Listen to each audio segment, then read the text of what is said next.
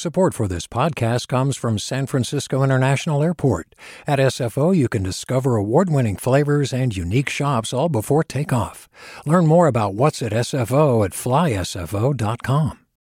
Hey, it's Avery Trufelman, host of Articles of Interest. And I've got to say, I've been a fan of KQED ever since I was a little kid and I would come out to San Francisco to visit my grandma. It was just what we'd always turn on every time we got in the car, every time we were making dinner and turning on the radio. It was always KQED. And then over the years, I've become a massive fan of KQED podcasts because this is local reporting at its best. These are answers to questions you've always wanted to know, interviews with exciting, unusual voices, necessary journalism, all told with love and care and artistry. And did you know that a majority of KQED's funding actually comes from members? It's just people like you and me supporting the programs they love while also getting access to cool events, behind the scenes footage, and so much more. If you want to sign up and be a part of this amazing community, visit donate.kqed.org slash podcasts to become a member today. That's podcasts with an S. Thank you for listening and thank you for your support. From KQED. Good morning. This is the California Report. I'm Saul Gonzalez in Los Angeles. Here are some of the California stories we're following. The city of Santa Cruz has started enforcing a new ordinance prohibiting homeless people who live in RVs and campers from parking overnight on city streets. Warnings will be issued that will be followed by fines of $50 for each subsequent violation. Santa Cruz Mayor Fred Keeley tells KSBW News the city doesn't want to criminalize vehicle homelessness, but needs to respond to health and sanitation conditions on the streets. This is their home. We get that. And so, what we want to do is make sure they're living in a safe environment and it's good for the rest of the community. Homeless advocates worry there won't be enough spaces in officially designated overnight parking lots if the ordinance is fully enforced. Film and television actors who went on strike for four months have until this afternoon to cast a ballot on the new three year contract with studios negotiated by the performers union SAG AFTRA. Some union board members and rank and file members have slammed the contract, calling it inadequate, especially when it comes to protections from artificial intelligence. But the union's chief negotiator, Duncan Crabtree Ireland, says critics of the deal aren't facing reality when it comes to AI the idea that we could have somehow prohibited or banned the use of AI is just unrealistic. That was not going to happen, no matter how long we stood on strike. If the SAG AFTRA contract is approved, long delayed productions are expected to ramp up after the new year. The state agency that lost billions to pandemic unemployment fraud has a new plan to pay out benefits. Employment Development Department officials hope the updates will help stop scammers from stealing people's money. Lauren Hepler covers labor issues for CalMatters and has more. At the height of the pandemic, thieves hacked hundreds of thousands of Californians' Bank of America unemployment debit cards. They stole the unemployment payments people needed just to get by. Scammers also got a hold of the cards by filing fake unemployment claims. Now, the state has hired a new contractor to handle benefit payments. They plan to send out new cards in January to Californians who receive unemployment or disability benefits. And in the spring, the state plans to offer a new direct deposit option, which they say will make it harder for hackers to steal people's money. California is one of only a few states that doesn't already offer direct deposit. The EDD is reaching out to recipients with more details this week. For the California Report, I'm Lauren Hepler. Hi, I'm Sasha Khokha, host of the California Report magazine.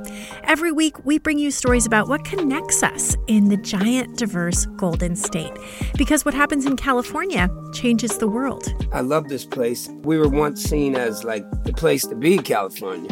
The land of milk and honey. That's where you go to Sunshine State, but we just have challenges right now. KQED's California Report magazine. New episodes drop every Friday, wherever you get your podcasts. Hi there, I'm Rund Abdelfatah from Throughline. If you're listening to this podcast, you know that KQED produces exceptional storytelling that keeps you informed, inspired, and entertained. Their podcasts cover issues from your neighborhood to the entire country and everything in between. Support this work today. You can help us continue to bring quality podcasts to your ears. Just head to donate.kqed.org slash podcast. That's donate.kqed.org slash podcast. The border wall that separates the U.S. and Mexico has long been controversial. But the barrier also causes real physical injuries when people fall from it. And with the wall nearly twice as tall as it used to be in many places, the injuries keep getting worse. In San Diego, KPBS border reporter Gustavo Solis talked to doctors who say the wall is a threat to safety. When Dr. Alexander Tenorio began his residency program at UC San Diego Health, he didn't expect to see a lot of migrants and asylum seekers. After all, he specializes in brain surgery. But then he covered a couple of shifts in the trauma unit. I just started noticing all these uh, brain and spinal cord injuries from migrants coming in. And the reason it stuck with me is because my parents, you know, they're, they're immigrants, they crossed the same border, so that was very personal to me, so I started just looking into it. These patients had something else in common. All of them had fallen from the San Diego section of the border wall. Tenorio saw broken backs, collapsed lungs, and severe brain trauma. Uh, once you get above 10 feet, that's when you start seeing these injuries that look like high energy uh, uh, car accidents. UC San Diego Health is on pace to receive more than 360 border wall related hospital admissions in 2023, a new record. In fact, the hospital has seen a record number of border patients every year since 2019. That's when the Trump administration increased the border wall height from 17 feet to 30 feet. And the numbers just keep going up. So in, in 2018, um, you know, only less than a dozen patients falling off the wall with serious injuries. Now it's, you know, 340 or plus a year or uh, at least two a day. Dr. Jay Doucette is head of the trauma unit at UC San Diego Medical Health Center in Hillcrest. He's been on the front lines of this epidemic since the beginning. Before, you know, we might see a foot fracture or, or leg fracture. Now we're seeing everything severe brain injuries, um, crossed chests, um, pelvic fractures. This impacts the entire hospital system. Median cost per patient is almost $300,000. The vast majority of those costs are paid for by taxpayers, mostly through the state's Medi Cal system. These cases also required highly trained specialists who are already overburdened with patients. Doucette says people needing spinal surgery are particularly impacted. There are very few spine surgeons uh, available in San Diego, and the waiting time for all patients, not just border fall patients, but for anybody in San Diego who has a spine fracture, they're now waiting twice as long as the national average to get their fractures fixed. Both doctors Tenorio and Doucette have been sounding the alarm, trying to get people in positions of power to recognize this as a public health crisis. Tenorio was even an expert witness for Congress at a Homeland Security Committee hearing in July. Ultimately, these raised border walls have resulted in a record number of traumatic injuries, increased severity and mortality, and increased economic burden to our hospital systems. Doucette has spoken with elected officials at all levels of government. You know, they're all very concerned, but unfortunately, nobody seems to have any answers to it. He says today's political climate plays a significant role. It's obvious when talking to representatives, it's a radioactive issue. Nobody wants to talk about the wall. You know, the, the increase in injuries has occurred through two different administrations, and neither of them want to talk about this. Both doctors plan to continue researching the issue and advocating for solutions. They're already collaborating with trauma doctors in Texas and Arizona to get an idea of just how widespread this problem is.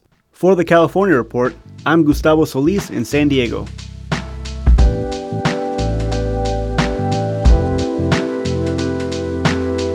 And that's this edition of the California Report for Tuesday, December 5th. We're a production of KQED Public Radio. I'm your host, Saul Gonzalez. Thanks so much for listening and have a great day. Support for the California Report comes from Stanford Medicine, comprising its School of Medicine and adult and children's health systems, working together to advance knowledge and improve lives. StanfordMedicine.org. The William and Flora Hewlett Foundation, investing in creative thinkers and problem solvers who are working to ensure that people, communities, and the planet can flourish. And Eric and Wendy Schmidt, whose philanthropy works to create a cleaner, healthier, more secure world for all, on the web at theschmidt.org. Hey there, this is Brittany Luce from NPR's It's Been a Minute. KQED's podcasts like The Bay, Bay Curious, Mind Shift, Right Nowish, and more all tell the stories of the Bay and beyond with reliable, human centered journalism. They aim to inspire, make you think, entertain, and expand your understanding of the place you call home. Here's how you can support podcasting at KQED. Showing your support is easy, and you can join Brittany in supporting KQED Podcast too at donate.kqed.org slash podcast. That's donate.kqed.org slash podcast.